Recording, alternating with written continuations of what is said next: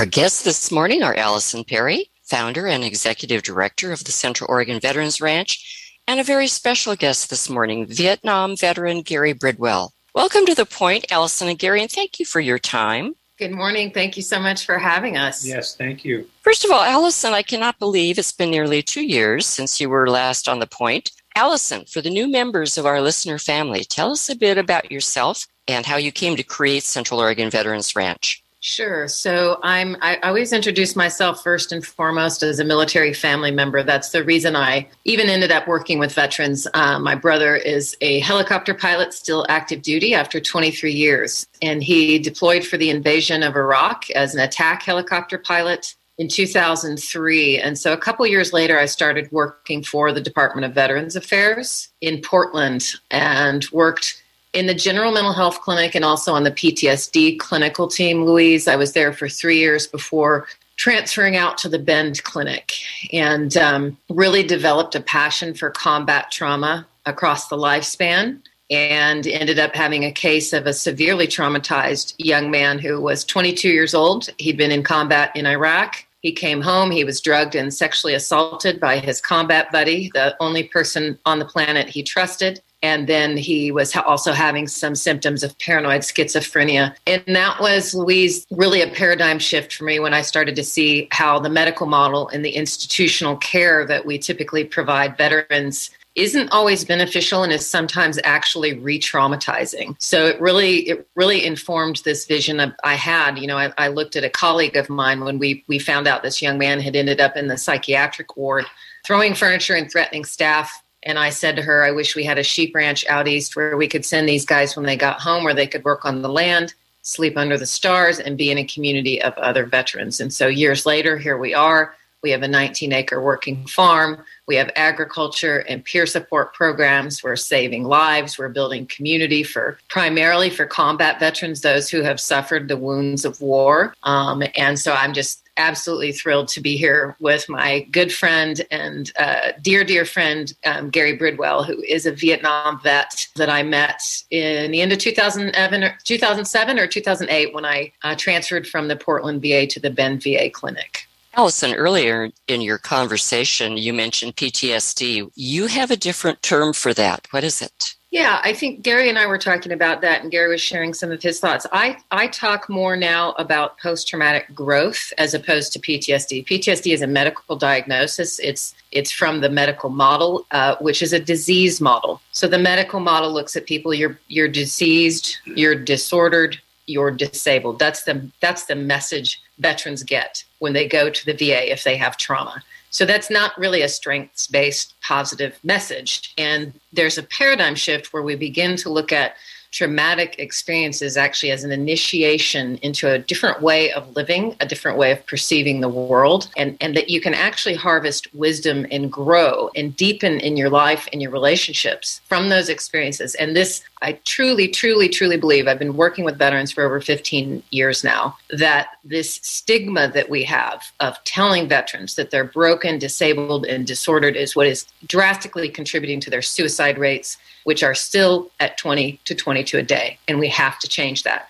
And that's what places like the ranch are about come into community you're not broken you have value you have worth you have something to offer and, we, and you have something to learn. You have wisdom to gain from your experiences and that's a very different paradigm. So yes post-traumatic growth i did not coin that term. There was a book actually when i was at the va that was one of the first books that was you know research studies that were done on resilience and, and post-traumatic growth. And so that really is uh, a paradigm shift and that's the model that we work with here at the ranch Gary, let's bring you into the conversation. First of all, tell us a little bit about yourself. Well, I graduated from high school in 1966 and then went in the Army April of 67. And by the time October came around, I had orders to go to Vietnam. And I spent uh, one year in Vietnam from October 67 to October 68. And that was, um, I was a crew chief on a Huey helicopter, which is also the duty of a door gunner. So it was, in my case, pretty heavy combat on the helicopter. And then there was not really even very much peace coming back to the, the air base. Even in rest, there could be rockets and mortars and or people on base that shouldn't have been there. The Vietnamese were very good at uh, hiding in place as barbers and maids and all kinds of things are people that clean the, the hooches. Uh, so there was really nobody to trust except one another. And then some of those people ended up not making it, and that was kind of hard. The other thing that I'm just kind of remembering and telling my wife the other day is we did not call each other by first names. We always had nicknames for people that we worked with and or survived with. And the reason for not calling them by their first names is we really didn't want to identify them as anybody that we couldn't lose. Kind of hard to explain for me, but it was a, a real thing as far as just not being able to or wanting to get to know anybody because of the possible loss. And then the one thing that happened in early February of 1968 was the the worst Tet offensive of the war, and that I was there then, and there was uh, it was just real chaos. It was not even describable for people that haven't seen something like that. We were evacuating and taking people and things in and out of Saigon, and it was just an exaggeration to make a point. It was like we were having to mesh our rotor blades in the sky. There were so many helicopters. I'm surprised that more people didn't get killed or helicopter crashes just by the amount of or the lack of airspace for as many aircraft that were in the sky. And again, I'm blowing it out of proportion or making an exaggeration just to make the point. It was just chaos. I just wanted to make a note because I've worked with so many Vietnam vets and you were shaking your head, Louise, that that time, 68, 67, 68 was really what the problem, I don't know, it might have been the heaviest year of combat in Vietnam. Gary, what was it like when you came home? And I uh, realize this might be difficult for you to talk about, so I appreciate you. I hid. I didn't let anybody know I was home, and I actually lied about where I had been if somebody asked. What brought you out of hiding? There was a recognition in the early 90s uh, uh, for some of the younger vets that had served in, in combat, and there seemed to be kind of a shift in appreciation so I was able to kind of start trusting people that they weren't going to put me down or call me a baby killer or whatever they said. I wasn't actually ever called that because I did a really good job of hiding out. But anyway, the shift in the community's look at veterans on the younger guys that had been serving and fighting, I started trying to trust society again. And there was a a shift in, in people's view of even Vietnam vets. And there seemed to be a little more appreciation for the service that we did. Louise, can I just throw in something really quickly too? That um, you know, Gary. So Gary said, what was it? Early '90s, there was a shift, right? So, so think about that time frame of coming home in the late '60s from war, being severely traumatized, being rejected by your nation. PTSD was not a diagnosis then. So I want to I want to highlight that. I want to underscore that for our listeners that PTSD was not made a diagnosis until 1980. So a lot of Vietnam veterans were being diagnosed with schizophrenia, personality disorders. So so they were actually more traumatized oftentimes coming home by how they were received and the misunderstanding. So they had no assistance. They had nobody there to educate them and tell them about how what they had been through affected them. So think about that. They had to live for what 20 years without any recognition without any assistance not knowing what was going on suffering in silence. And this is one of the reasons why i'm so passionate about vietnam vets so feel like we so need to honor them and recognize them for for what they have endured for this country. Wow. Gary how did you become involved with central oregon veterans ranch? What brought you out there? The first memory that i have of alison's mission and or vision was uh, her car was broke down in Reno, I think. She asked for a ride to pick it up. So I she asked me to take her down and pick up her car. And on the way down, she told me about her vision. And I bought into it right away. And uh, within a year, the property was bought and the vision mission had started.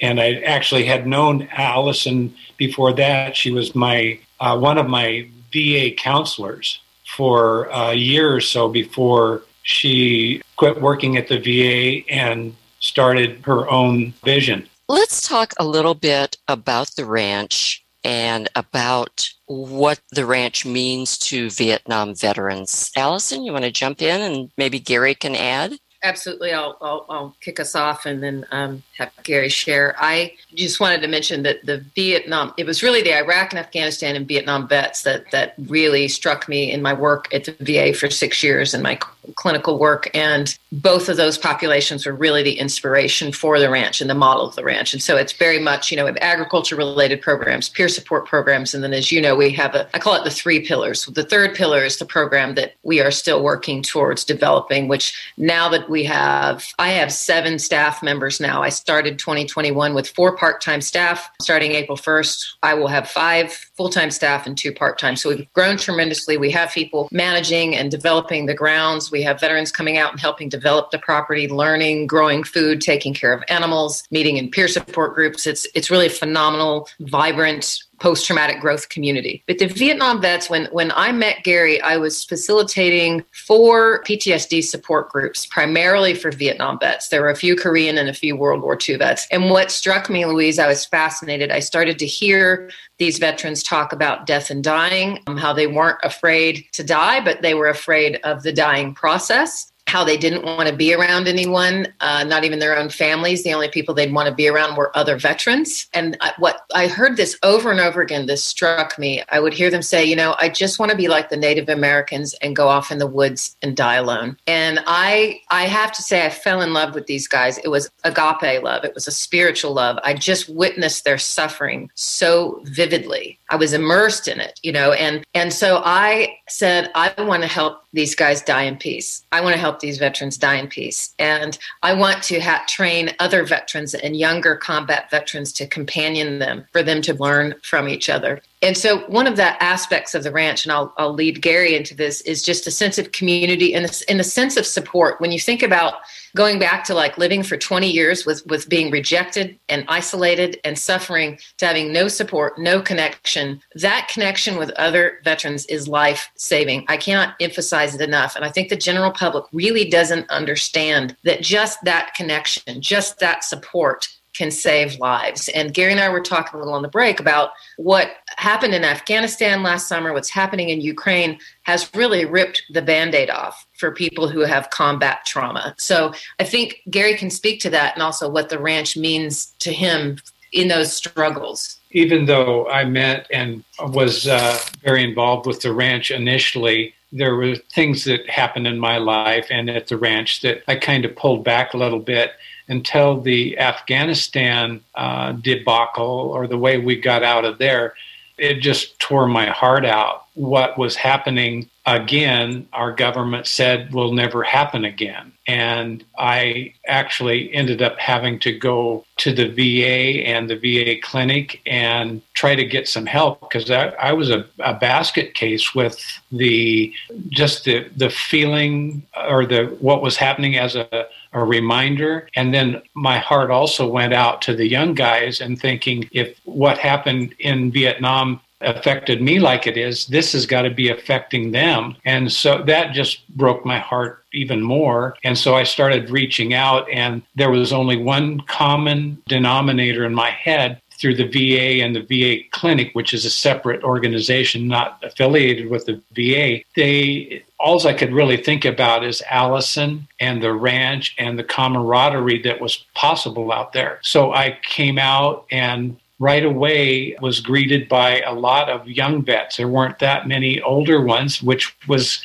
maybe kind of a, for lack of better words, a signal to me that I needed to build a relationship with them. And that wasn't hard to do. We hit it off right away because of the common experience. And they were as upset as I was about how our government pulled out of Afghanistan. Not that they shouldn't have pulled out, but the way they did it the, almost the same as what they promised they wouldn't do in Vietnam. So that was pretty upsetting and what kind of drove me back to the ranch. And now I'm fully committed and invested in what goes on here with not only the mission helping veterans pass, but the camaraderie of uh, all veterans, young or old. There's just such a common thread and a common respect. It's just incredible to be reunited. Before we leave, we want to talk about this coming Tuesday, March 29th. It's National Vietnam War Veterans Day. It's the fifth anniversary since the day was dedicated. Quickly, we have Veterans Day. Why is it important to have a special day for Vietnam vets? I think it, it, really ties in with what we've been talking about about the, just how much Vietnam vets have suffered in silence and not only not been recognized, but were you know so abused and mistreated and misunderstood when they came home. So it is our time. I mean, we've already lost so many Vietnam vets to Agent Orange related and medical issues, horrible things that happened in country, health issues, heart attacks, all this. But we need to honor these veterans as long as they are with us as much as we can. We are doing a potluck uh, barbecue. We've got a younger vet coming out grilling meat and providing drinks. And this is just for Vietnam vets and Vietnam families because we want to pre- provide that sacred space for them, that connectivity for them, that safety for them. So, any Vietnam vets listening, anybody that are family members of Vietnam vets, it is Tuesday, March 29th. We're asking potluck if people want to volunteer, please contact us to make food and drop food off at 11:30. And then veterans and veteran families come out anytime 11:30 or 12, and they can find information on our website, Louise, at covranch.org. And I think you'll have that on your website as well. Thank you so much, Alison and Gary.